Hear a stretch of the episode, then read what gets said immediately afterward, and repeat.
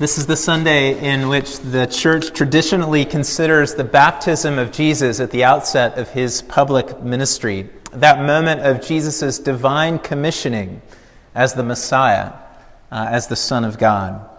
And this is what we read about in Matthew chapter 3. And this is the first encounter with Jesus after his birth, which, of course, has been the theme of the season of Christmastide as we've just come out of. And at this point in Matthew's gospel, our expectations are high. Um, the genealogy encourages us to see Jesus as the fulfillment of the great hopes of Israel for a worldwide inheritance, for an eternal kingdom, for a new creation. The birth narrative in Matthew's gospel tells us that Jesus is Emmanuel, God with us. And it's in that brief narrative that Jesus is given the name Jesus, which means Yahweh saves. For he will save his people, Matthew says, from their sins. And then John the Baptist is busy in the wilderness, a, a section we looked at in the season of Advent, uh, building up the ministry of Jesus that is to come. He will baptize, John says, with the Spirit and with fire. His winnowing fork will be in his hand. It's quite the buildup quite the high expectations. And this is, if you will, uh, this is Jesus' Tom Brady moment. Uh, it's time for him to run down the tunnel this Saturday night, burst through an Israel wins banner, and emerge to a raucous crowd of his supporters and onlookers cheering him on as he leads his team to victory. But that's far from what we get in this first little vignette of the ministry of Jesus. Rather than running down the tunnel out onto the field, Jesus shows up on the upper deck in a hoodie with a hot dog in his hands and a Patriot sign and sits down in the crowd right next to you. John's protest is a bit like what you might say to Tom Brady if that actually happened to you and you were at Gillette Stadium this Saturday night. Hey, wait, aren't you in the wrong place? Get that hot dog out of your hand, get down on the field, and do your job. We need you down there and not up here. And that's kind of what John is saying to Jesus. No, no, no, no, no. Not you under my baptism. If anything, Jesus, I need to be baptized by you. But look at what Jesus says to John in verse 15. He says, Let it be so now, John, for thus it is fitting for us to fulfill all righteousness. This is how my work as the Messiah is to be done. Righteousness is a life of obedience that accomplishes God's perfect and good will. And what Jesus is saying to John the Baptist, and John doesn't really get it, though he does yield to Jesus in this moment is that for all righteousness to be fulfilled, in other words, for all of God's purposes to be accomplished, through him as the Messiah, this is how it must be. This is what needs to take place. I, Jesus said, I need to be baptized by you. Yeah, that leaves a lot of questions about how he's going to get down on the field and leave the, lead the team to victory, but those will be answered in due time throughout the course of Matthew's narrative. And yet, the seed, the germ, the little start of that answer is seen right here in the opening scene of Jesus' adult ministry. How will God's purposes be fulfilled through this one who has come? Through the solidarity of Jesus God's Messiah with the people. Hang with me for a moment. The identity of Jesus here is not in question. In fact, it's reaffirmed strongly in this opening account at the baptism. Jesus is the Messiah. So this passage ends in verse 17 with a voice from heaven after Jesus comes up out of the water, with the Spirit of God descends like a dove and rests on him. And the voice from heaven says, This is my beloved Son, or This is my Son, my beloved one, with whom I am well pleased.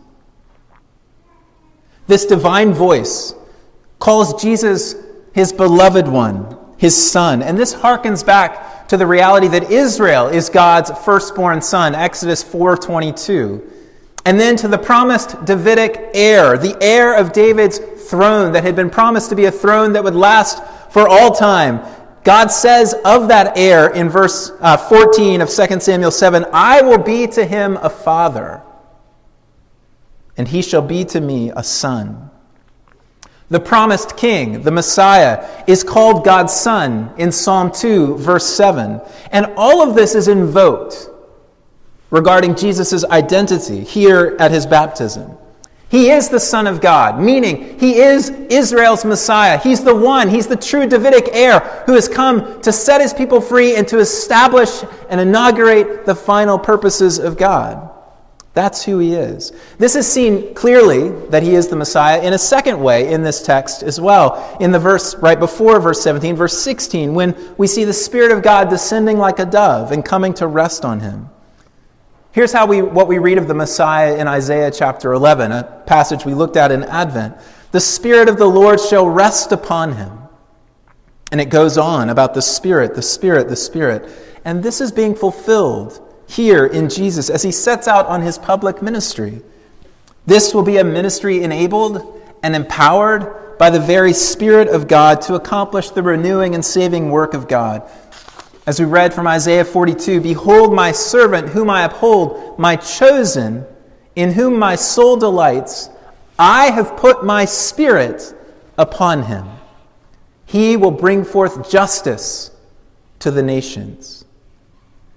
This servant passage, Isaiah 42, is very clearly alluded to right here and is present here in Matthew chapter 3 and what it says about the ministry of the Spirit anointed one, the servant, who is equated now with the Messiah, is that he will bring forth justice to the nations.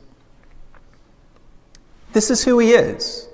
And yet, he doesn't run down the tunnel, he doesn't burst on the field. He goes under the baptism of John. He submits to the ministry of John. He, instead of taking the higher place, think about this, right at the beginning, he takes the lower place.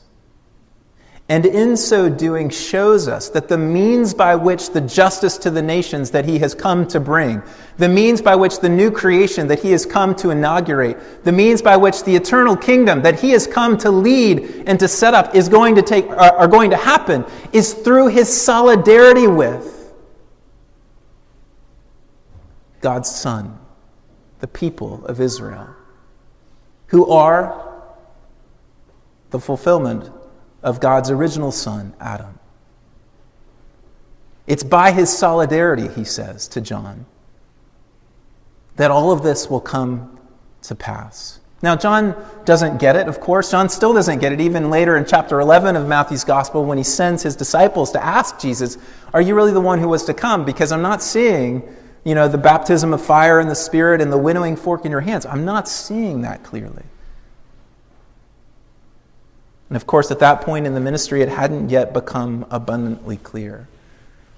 This is what I want to reflect on for a few minutes the solidarity of the Messiah with the people in his messianic vocation. How is there solidarity between Jesus and us? Well, we've celebrated for 12 days. I hope you celebrated for the entire 12 days the reality of the incarnation. The first place we see the solidarity of the Messiah is in the fact of his birth that he takes on human flesh, that the eternal Word has come to inhabit the very stuff of creation that you and I suffer with and rejoice with every day. There's solidarity in his hope. The baptism of John was for those in Israel. They were coming out from Jerusalem and Judea to be baptized by John to signify their penitence and to signify their hope in the renewal of God, that he was coming to make things new. And Jesus' hope is exactly the same that God would come and make all things new. And so his undergoing this baptism signifies that he's in solidarity with Israel and with us in our hope. Solidarity in the means. What does Jesus say in John 4? He says, My food is what? To do the will of him who sent me and to accomplish his work. How would this great hope come about? The only means that, that Israel had been given was a life of obedience in faith to their God. And Jesus takes up that same vocation now as the truly the true Israelite, the Messiah, the representative of the people and says that his path is also this path of obedience. There's a solidarity with the people in his temptations. Hebrews 4, which plays on this theme of solidarity throughout the book of Hebrews, says, For we do not have a high priest who is unable to sympathize with our weaknesses, but one who in every respect has been tempted as we are, yet without sin. And where does Jesus go? If you keep reading in Matthew's gospel, the next place, then Jesus was led up by the Spirit into the wilderness to be tempted by the devil. Do you feel temptation in your life? Last week? Last night? Jesus has been there. There's solidarity with us in our temptations, solidarity with us in suffering and injustice as a victim of injustice.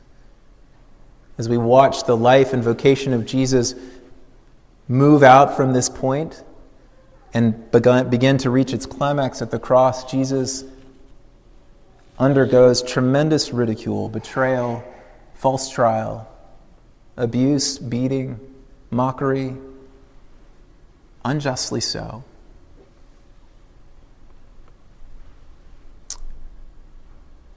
Pain, the things that make our lives sometimes so difficult, so hard to walk through, so hard to get up the next day. There's nothing that you can face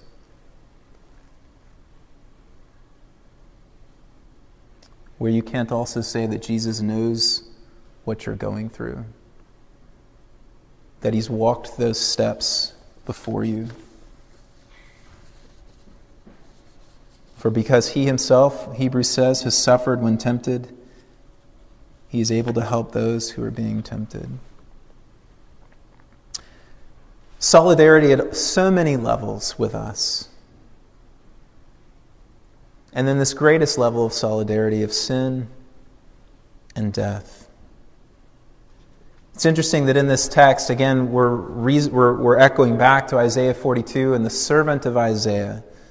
And if we carry that forward into the fourth servant song of Isaiah 53, the one that we know well, we see the solidarity of this innocent one with us in our sin and in death. Only when we are subject to sin and death, we are subject rightly so. We are insiders. We're complicit in the reality of sin and evil in the world. Jesus shows his solidarity with us as a complete outsider. He is the innocent one, wounded for our transgressions, crushed for our iniquities. He's borne our griefs, carried our sorrows.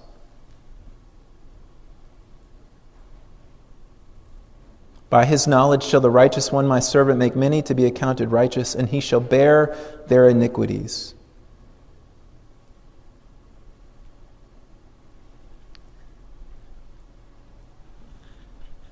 Solidarity. Jesus is saying to John, That's how I'm going to do it. That's how I'm going to win the victory. That's how I'm going to accomplish this vocation that's how I'm going to bring about the great hope and make it a reality. Is by my union with you. Let me come under your baptism. Let me take this lower place. Let me identify with my people that I've come to save. And because of that kind of solidarity, then there is solidarity with him in life as well. Paul says, It's no longer I who live, but Christ who lives in me. Or in Colossians 3, when he says, For Christ, who is your life, when he appears, you also will appear with him in glory. Because the Messiah came and accomplished his vocation by solidarity with us, it means that what is true of him may now be true of us. Because what was true of us became what he bore as the servant, as the son who suffered on our behalf so that we might live with him. John couldn't see it at the outset. We get to see it and behold it. And a few ways to respond to this kind of solidarity are, this as I close. First, just an overwhelming sense of awe and wonder and gratitude that God would do it in this way. That God, in the person of His Son, would show us solidarity with us in all things, and especially in taking upon himself our sin and death, so that we might take upon ourselves his life, is amazing and wonderful, and something that leads us to praise and to celebration as the people of God. A second way of thinking about this is if you find that God seems distant, inaccessible, unreachable. I want you to think back and remember that he was baptized by John the Baptist. And in remembering that, I want you to remember that he came and got in your shoes. He sat down next to you. He walked the paths that you've walked. He experienced the temptations that you've experienced. He went through the kinds of sufferings that you suffer and he encountered the kind of death, no, a far greater death than you or I will ever encounter. He's been there, he's walked there, he's gone there, and he can identify with you and relate to you and understand you and draw near to you and comfort you and encourage you as you walk through those same paths today. Thanks be to God for his solidarity. There is no place that's too forsaken that Jesus is not there and that Jesus does not know what it's like to be there. That's a tremendous encouragement to us. The Messiah accomplishes his great work through solidarity with you and me. Yes, in the greatest sense at the cross, but also in the trenches of human everyday experience and in the extremes of human experience. He's there. And you're not alone. And the last thing, in terms of applying this reality of his solidarity with us, is to recognize that we now share this same path, this same vocation. That God's righteousness, God's justice, God's purposes will be fulfilled and are being fulfilled Remember Jesus' words to John the Baptist that we might fulfill all righteousness. As we, the in Christ ones, the body of Christ, the spirit indwelled people of God, show solidarity with our neighbor, with others with the stranger, with the alien, with the orphan, with the widow, with the refugee. In particular, the thrust of the biblical witness is as we show solidarity with the poor and the victims of injustice around the world, as we do that, God's righteousness, God's justice becomes a more present, expressed reality than it was before. His solidarity with us leads to our call to solidarity with others. That's what love ultimately is. And that's what we're called to. And I would submit to you that, at least in kernel form, that call is one of the reasons that Jesus begins his ministry by coming to John and saying, No, no, no, I will be baptized by you. I want to identify with my people. I want to draw near to my people. I want to be solidified with them, to know their pains and sorrows and fears and temptations and sufferings, and ultimately to bear their sin and shame and guilt. Because that's what love does in order to bring about justice and righteousness and to make right every wrong which is what God accomplishes on the cross. Jesus says, if you want to be great, be last. If you want to be first, be the servant and the slave. As he undergoes the baptism of John, he's telling us that in an, enact, in an, an enacted way. And it's an amazing gift that He's done that for us. So we can praise Him. So, in any and every circumstance, we can relate to Him.